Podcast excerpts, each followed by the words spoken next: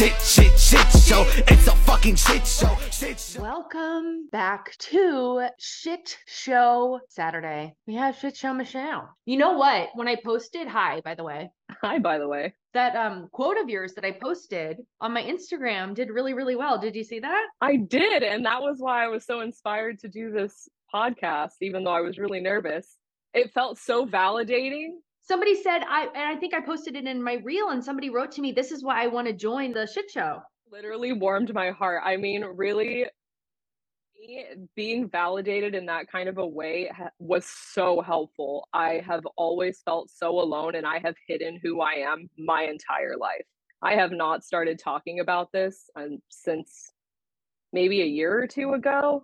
And to my inner circle, maybe five years ago. Like, I have hidden every aspect of who I am my entire life. So to be validated from random people on the internet, I mean, man, how healing. Yeah, it almost has three thousand likes. Okay, that's more than when I first checked. Glad my trauma can be good for something. Fuck yeah. Um, okay, song. Oh, song. Um, Dreams by the Cranberries.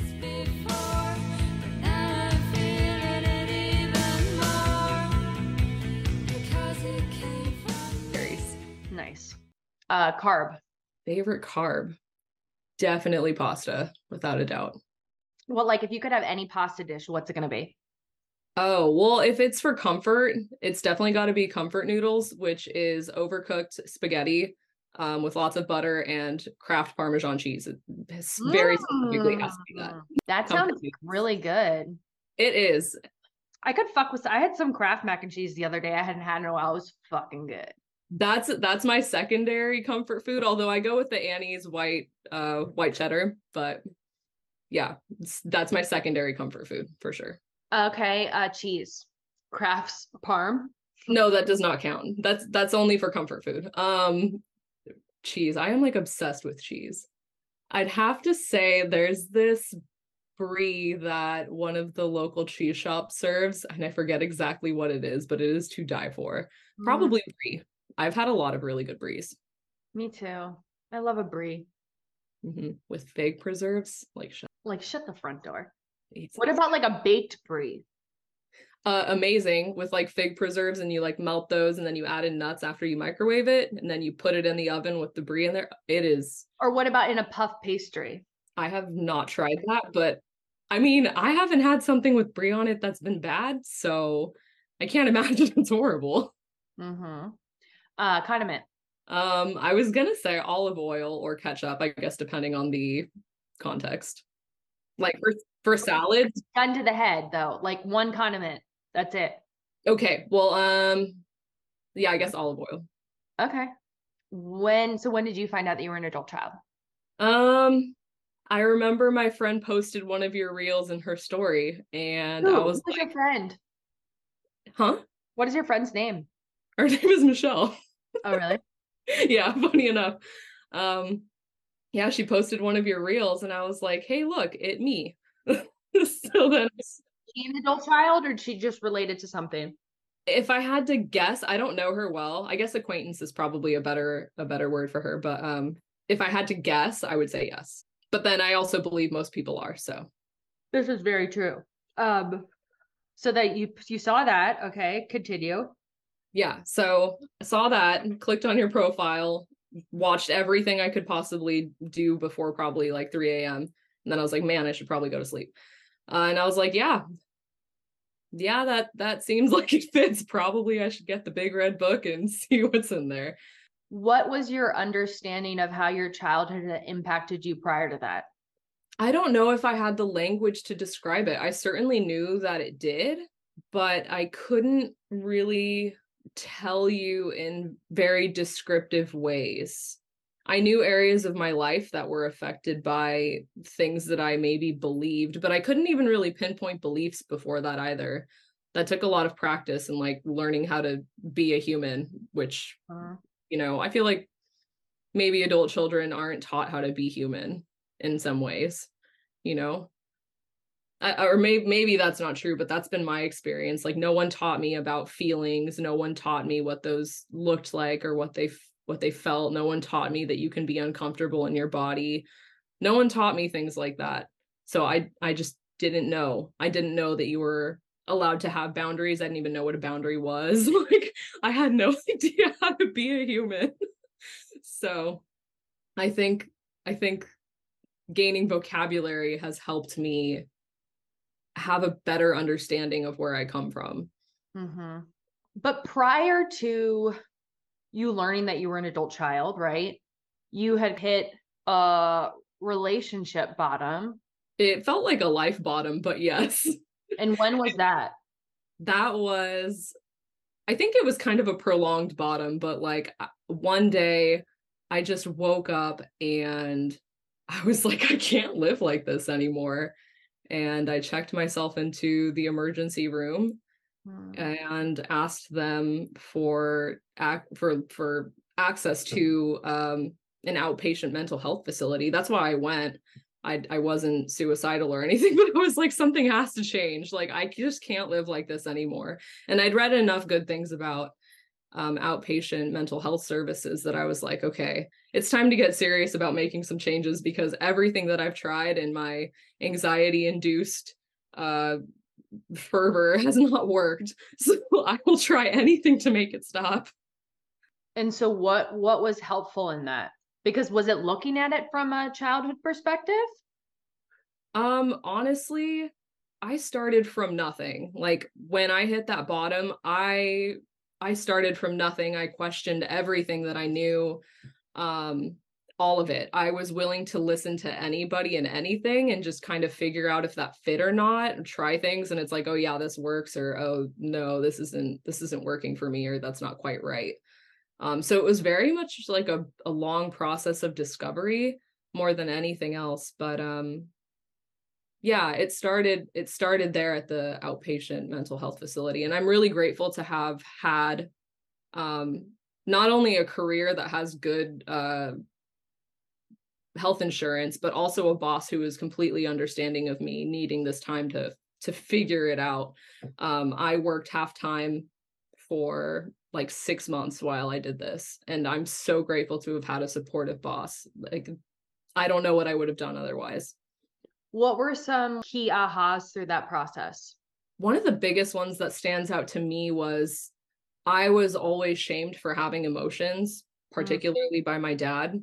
So I shoved them down or tried to ignore them. And I, I learned to go and hide if I had them so that I could like experience them as as minimally as I possibly could before re-engaging with the world and I tried my very best to just hide them or evaporate them. So one of the things that I learned in that process is that emotions are not good or bad they are comfortable or uncomfortable mm. and they are all a tool trying to tell you something every emotion is a tool trying to tell you something about either your internal landscape or your external landscape and it's about figuring out what it's trying to tell you so I paid attention more. I I sat with the discomfort of my feelings even though I wanted to do everything to escape I sat with it.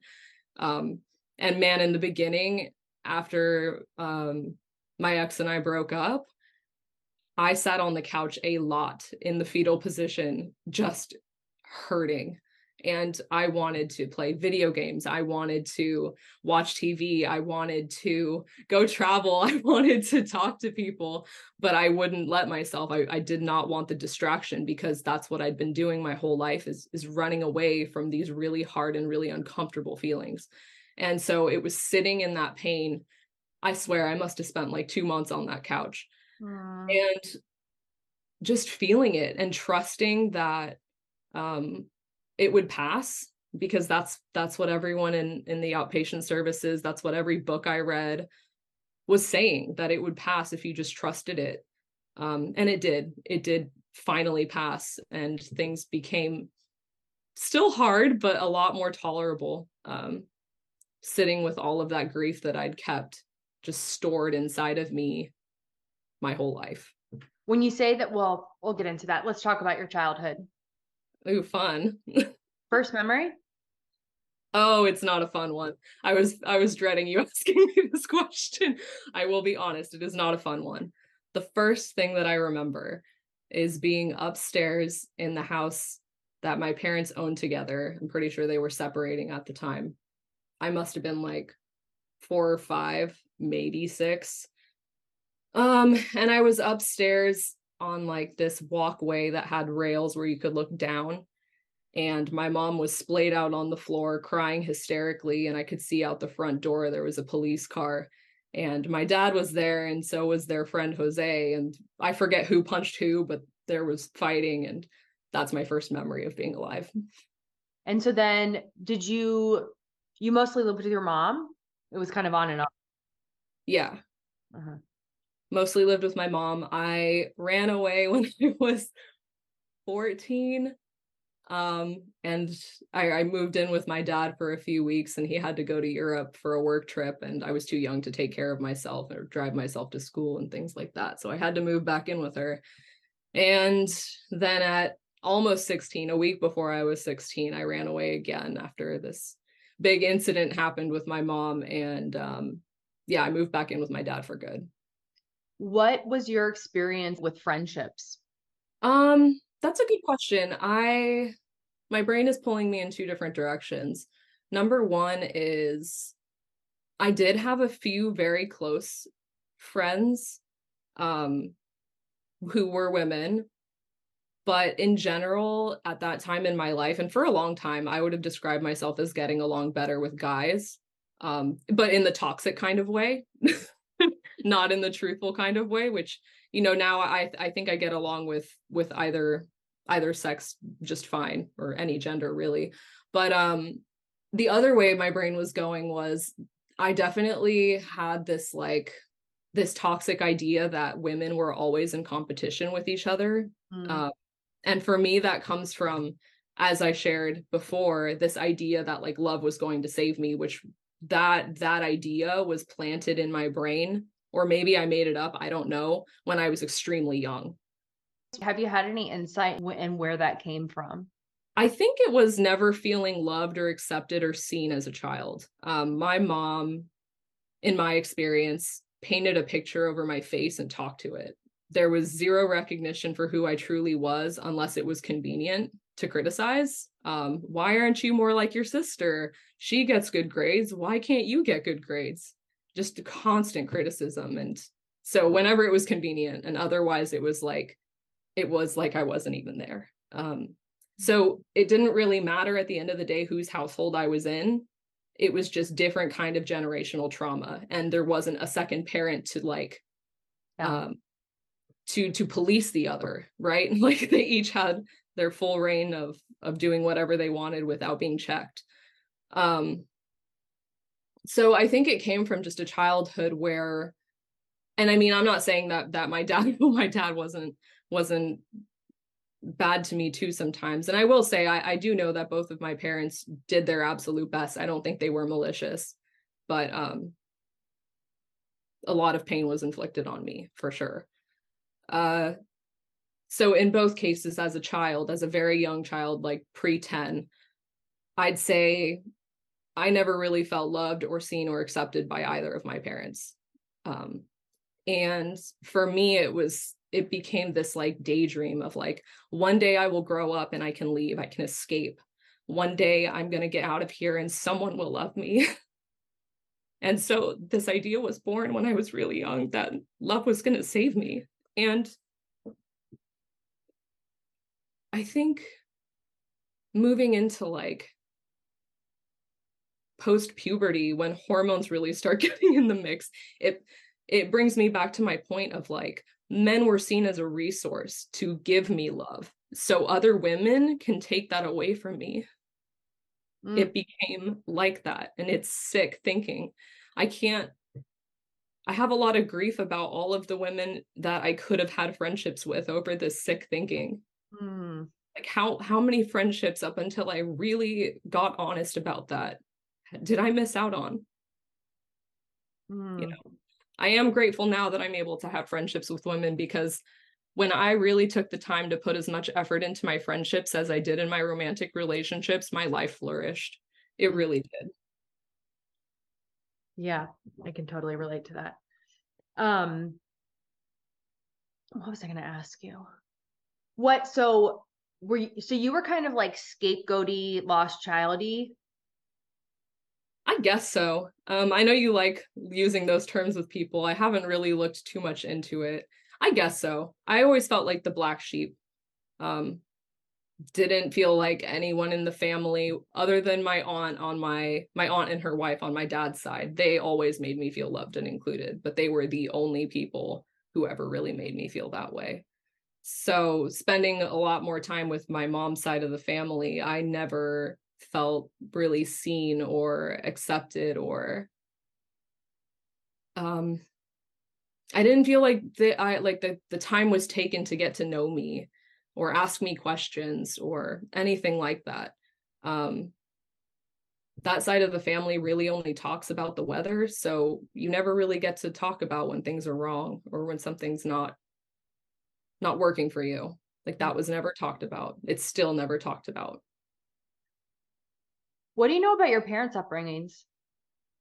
That's a good question. Um, more facts than um the intimate details that would really hint at what generational trauma I'm inheriting. so I know for my mom, she's an immigrant, so I'm first generation on her side. Mhm. Um, and her sister has full body arthritis and Mm. um, I know that they came here from Mexico to seek treatment for her. Um, it wouldn't surprise me if a lot of like the family's, you know, finances, um, energy was put towards making sure that she was okay, probably at the expense of all of the other children. Um, this is just an educated guess, but that's kind of like what happened for my mom. From what she's told me, um, her dad was really strict. She wasn't allowed to like go out or have friends or do fun things, things like that. Um, and that's kind of all I really know. Mhm. Um, on my dad's side, they they grew up a lot more poor than my mom's side of the family, but my by no means is my mom's side of the family super well off or anything. Um, my dad's side of the family grew up a lot more poor, and I think my grandparents on that side moved here when they got married. So before any of the kids were born. So they are first generation. Um, their dad was an alcoholic. So my grandpa was an alcoholic, um, especially after two of their children died. One of them was like three and fell in a fire. And another one died in a car crash when she was, I think, 20. So I think that really affected my grandpa. And I wouldn't from what I've from what I've heard and what I can put together, uh, I think his drinking picked up after that. And I mean, I can't I can't fault him for that. That's got to be so painful. Um, Mm. and it wouldn't surprise me if you know the other children felt emotionally abandoned by their father because he wasn't able to be present after that. Um, it's r- learning about being an adult child has helped me have more compassion for my parents Mm, it's it's mhm. helped me shift away from blame it's not their fault Mhm. So let's talk about your your pattern in romantic relationships. oh that's spicy all right Let's talk about your first significant one. I think a lot of the times we th- we think about our parents' impact, but I think that the very first relationship that we have too also has a really big impact. oh it did that's for sure that's for sure ooh this is a not gonna lie i feel kind of mortified that i'm saying this for the entire world to hear okay so my i'm gonna go a little bit back from before i met him Okay. because I think it's kind of relevant. Um, not being happy as a child means that I found ways to escape. Mhm. I did not really drink or do drugs or things like that, minus like a tiny little stint of drinking in high school, but that's whatever. Um, so when I was really young, I remember my friend introduced me to an online game called RuneScape. Oh, I used to Um, play that shit. You did? Yeah. See, how many friends did I miss out on just because I was too ashamed to talk about it? Yeah, I used to play that some. And then I also used to play this this game. This is really embarrassing. I used to and this was like when I was like in my 20s too. I used to play this game called Puzzle Pirates. I don't even know what that is, but I can't I can't even play new video games because I I use them for an addiction an addiction. No, pirate Pu- uh, Puzzle Pirates was like as old school as like RuneScape, maybe even like more so. Was it? Um, it was so emba- yeah, and yeah, it was so embarrassing. Better than playing Maple Story, I guess. Just kidding. I used to play that shit. Uh huh. Go ahead. I'm just kidding. No casting Remember- shame. remember Anyway. that- yeah, I remember that. St- yeah, that thing was interesting. so, so my friend, my friend introduced me to this when I was in sixth grade. I met my first boyfriend through that game. Where did he live? He lived in Winnipeg. okay. Yeah. Uh huh. Yeah. So it was always fun just trying to like trying to explain to my parents why I wanted to move to Canada. You ever meet him? huh? I did, yeah. Oh wow. Uh huh. Okay. Okay. so this I met him how old was I? Probably like 13. I don't remember exactly. I don't my memory from childhood really isn't that great. But um anyway, my parents obviously saw me playing video games a lot. My mom was a total pushover, so she didn't ever really stop me. Mhm. Um my dad whenever I would do it around him, he would shame me for it, so I learned not to talk to people about liking video games. But I spent every waking hour of every day playing video games because I didn't want to be alive. I didn't want to exist. Um, so that's definitely one of my distraction techniques. Anytime, side note, anytime I feel the urge to play video games, I really have to ask myself if I want to have fun or if I'm trying to avoid something. Mhm. yeah, so I met him through that. And it was just this on and off hot mess. Like he was definitely in hindsight an adult child too. Um, and it it really messed me up. It was just this like I really love you. You mean everything to me. And then the next day, he would like drop hints about how attractive another woman is to like make me jealous. And I'm like, okay, well, then I'm Their RuneScape character? what no, like people in real life, right? Because I'm not going to be threatened by other RuneScape characters. I don't care about that. But I was like, obviously, these women who are there in person can give you like give you things. But we were together for well, on and off for five years. Wow. So it was just five years of like on and off, hot, cold. And it's like, okay, well, if you're going to go and make me jealous with other women, I'm going to go and make you jealous with other men because you suck. it was just totally, totally not healthy. And I remember when I was 17, I met this guy who treated me well, who went out of his way to take care of me and spend time with me. And like, he was just so interested in who I was and was very supportive of anything I wanted to do, like including music, which is another hot topic of shame for me. Um, and I chose my toxic boyfriend over him. what? because he was familiar, because it was what I was used to. And I think on some level, I think it's what I deserved. So when I did meet him in person, and I'm a little mortified that I'm saying this out out loud, but um, that was my first experience with sex, and let's just say it wasn't a good one. Um, and he did not really respect my wishes. It was a horrible first Mm. experience. Mm. So that definitely carried throughout my adult life. It was not great. And so then what would what was the pattern? the pattern um i'd say in general the pattern was definitely developed from my dad. I i don't have like this burning urge to have a mother figure. Like i don't feel like i'm i'm missing a mom. I don't want a mom. Like i don't have a desire for that but i do feel like i'm missing a father. Like uh, my soul yearns to have a father figure in my life and i i don't have that. So that being said it's like it's it's my whole life of i want to be loved and accepted and cherished by my dad and that has never happened. Um not in like a all encompassing kind of way. It's been like oh i love these things about you but all of this shit can you just get rid of it? Um things like and it was it was also very hot and cold. Um it would be things like i remember one time when we were skiing which we you know we're not a rich family so we didn't do it all the time but one time when we were skiing i um saw this kid who ate shit and i stopped to make sure he was okay.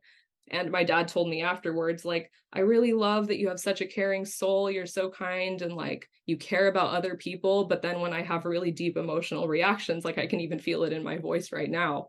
Um that's unacceptable when i have emotions that were inconvenient to him that was unacceptable And so he would shame me for it. He'd say, Oh, you're just like your mom, which, you know, he chose. He chose her. He married her. He had children with her. But, you know, somehow she's the problem.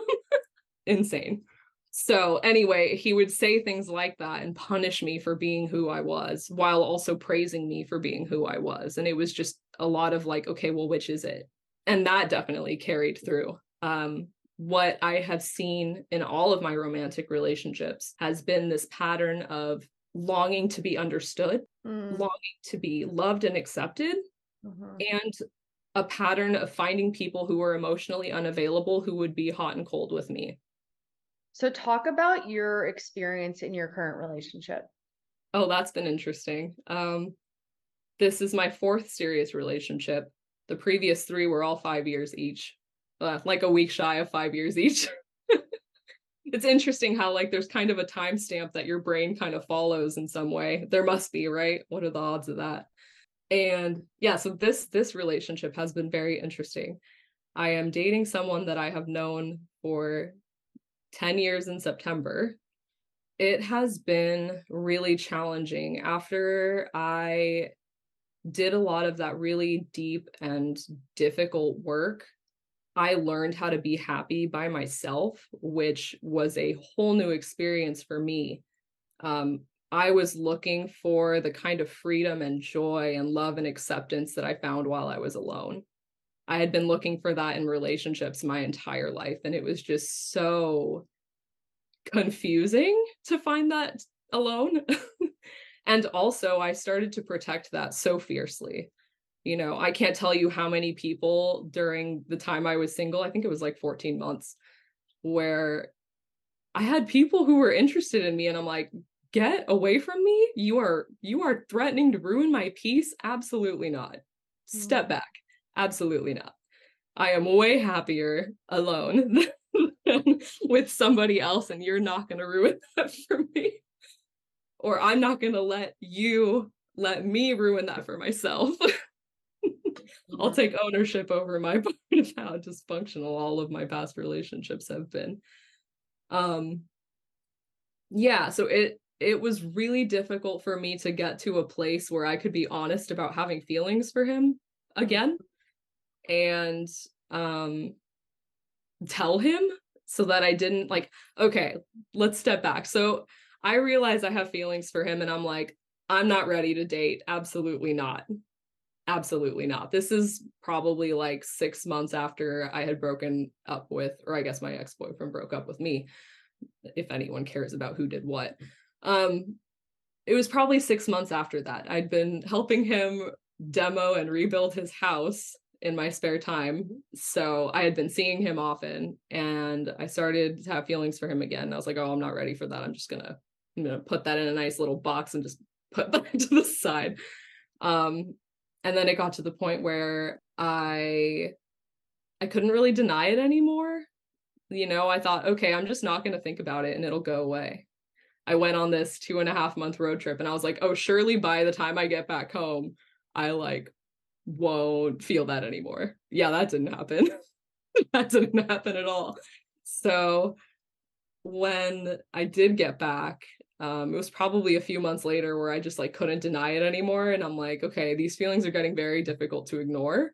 And I was talking about this with my friend Mel, and you know, I had I had really come to a crossroads where I had to make a decision between doing the unhealthy thing that I always do or trying literally anything else. you know, I think I think a huge side note, a huge part of of being patient with myself and learning to be different has been making different decisions. It doesn't matter if it's right or wrong, but whatever my impulse is, if it's led me in a direction that doesn't work, choosing anything else is an acceptable answer. Mm-hmm. It's an acceptable answer. Like even if it's wrong, at least at least I did something different and that's a huge thing to applaud.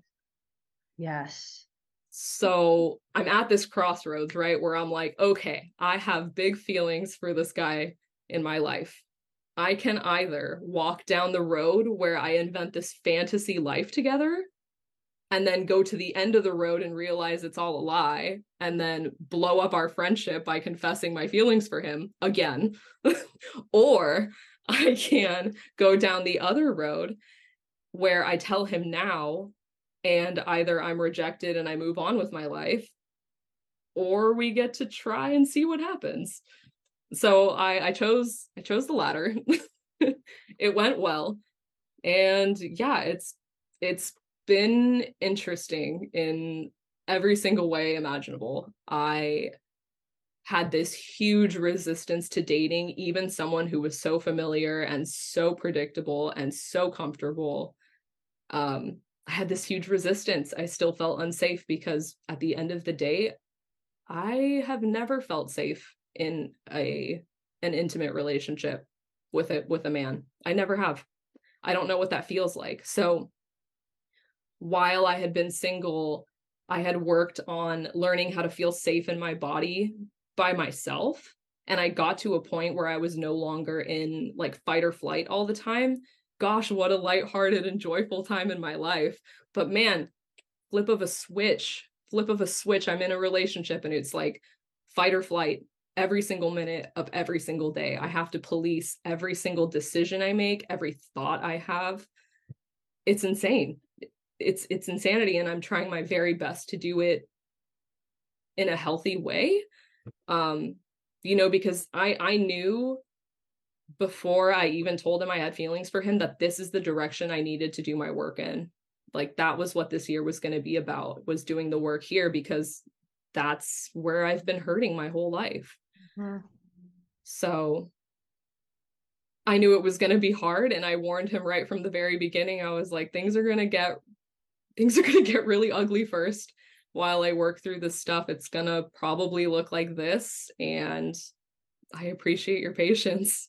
What mm. more can I say? That's it. It's like we have to be. I think that if like it's like how do we date? How do we find a healthy relationship? Is like we have to be we have to be like upfront and like honest about this. Yeah. And I have to say, like particularly with him, he's very intimidating. I've always been intimidated by him. So I've I've hidden myself more than I have with other people, specifically with him, because you know, I I like him, I admire him, I he's intimidating. I'm like, okay, we're just going to hide every single thing about ourselves that way we can't be rejected.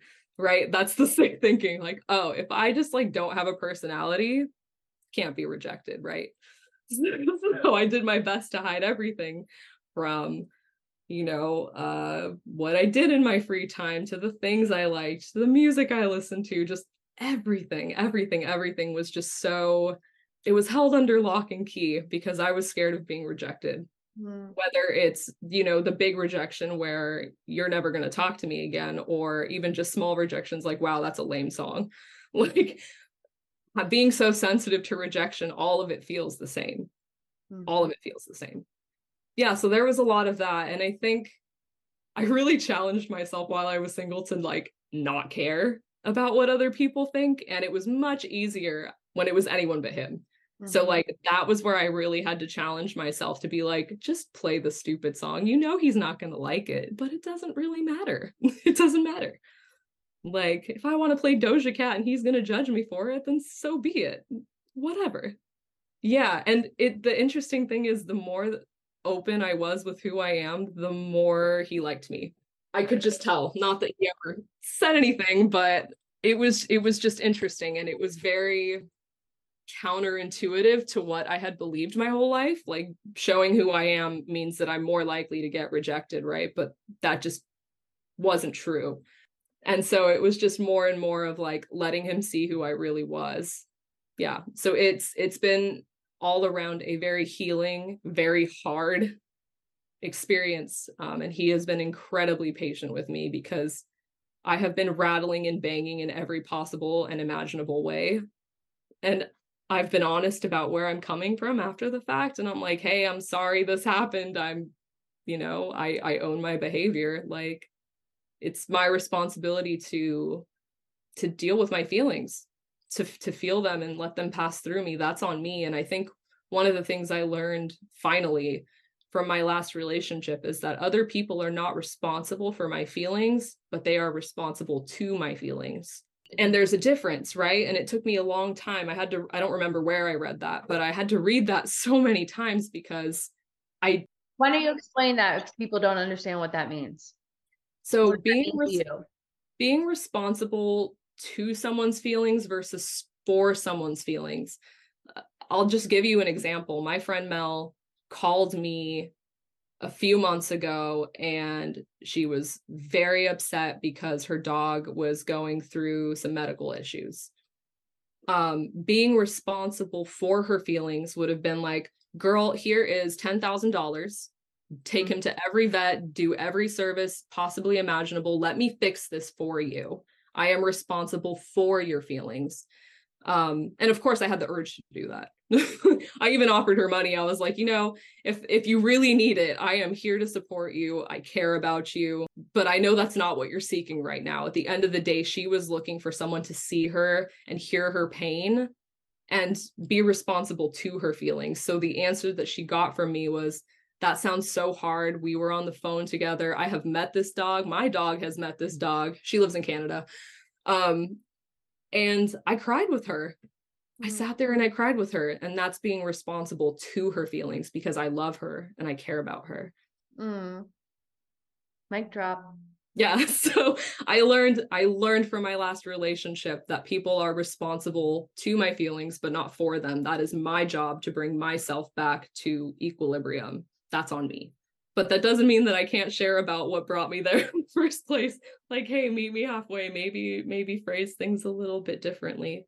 But um, I'm still I'm teetering in and out between like hypervigilance and non-hypervigilance. So I'm I'm grateful that that's finally easing up because we have been dating for six, seven months now. Seven months now. I don't know, something like that. Oh, I'm so glad that's finally starting to like So- yeah. back off because it's exhausting. It's exhausting. There there are some days where all I did was, you know, work and sleep. In my last relationship, dude, I was so desperate to not be alone and of course this is in hindsight. Every single time that something came up and something always came up, you know, we never actually resolved our problems because he never wanted to talk about it. So you know, with the very little information I got, I just accepted that I was the problem because if I was the problem, then I can fix it. But if mm. he was the problem, I can't I can't control that. So I just accepted all of the blame because, well, hey, I'm so desperate to make this work that I will make it work. But it, it never actually worked. So spinning down that hole, I feel you. I remember before we broke up for good, we broke up one other time before that. And I heard this once, and God, I'm probably going to cry when I say it, but I read from a research study that rats, when put in a bucket of water, will try to swim and save their lives for 15 minutes. Um, if you take out the rat and then, you know, let it calm down and put it back in the tub, Uh, it will swim for 60 hours really? trying to save itself. Wow. And I was that fucking rat. I was the rat because what happened was after we broke up the first time, he showed me who I fell in love with, and I Mm. I betrayed myself so much worse than I ever had in my entire life. I was treated worse than the first four and a half years.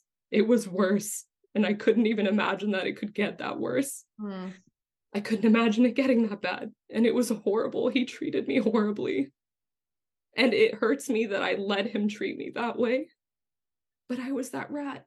I had been given a glimpse of hope, and I was like, I will do anything to make it work. Oh, I've never heard that. Where did you read that? I'll have to go dig it up. I don't remember. I've read so many books, I've read so many posts, I've read so many articles, I've read so many things. I'll have to go look it up. But it was a research study, and I was like, why am I identifying with the research study? I'm the fucking Yeah, well, I think many of us can relate to being the rat. Okay, so three things that you like about yourself, my dear.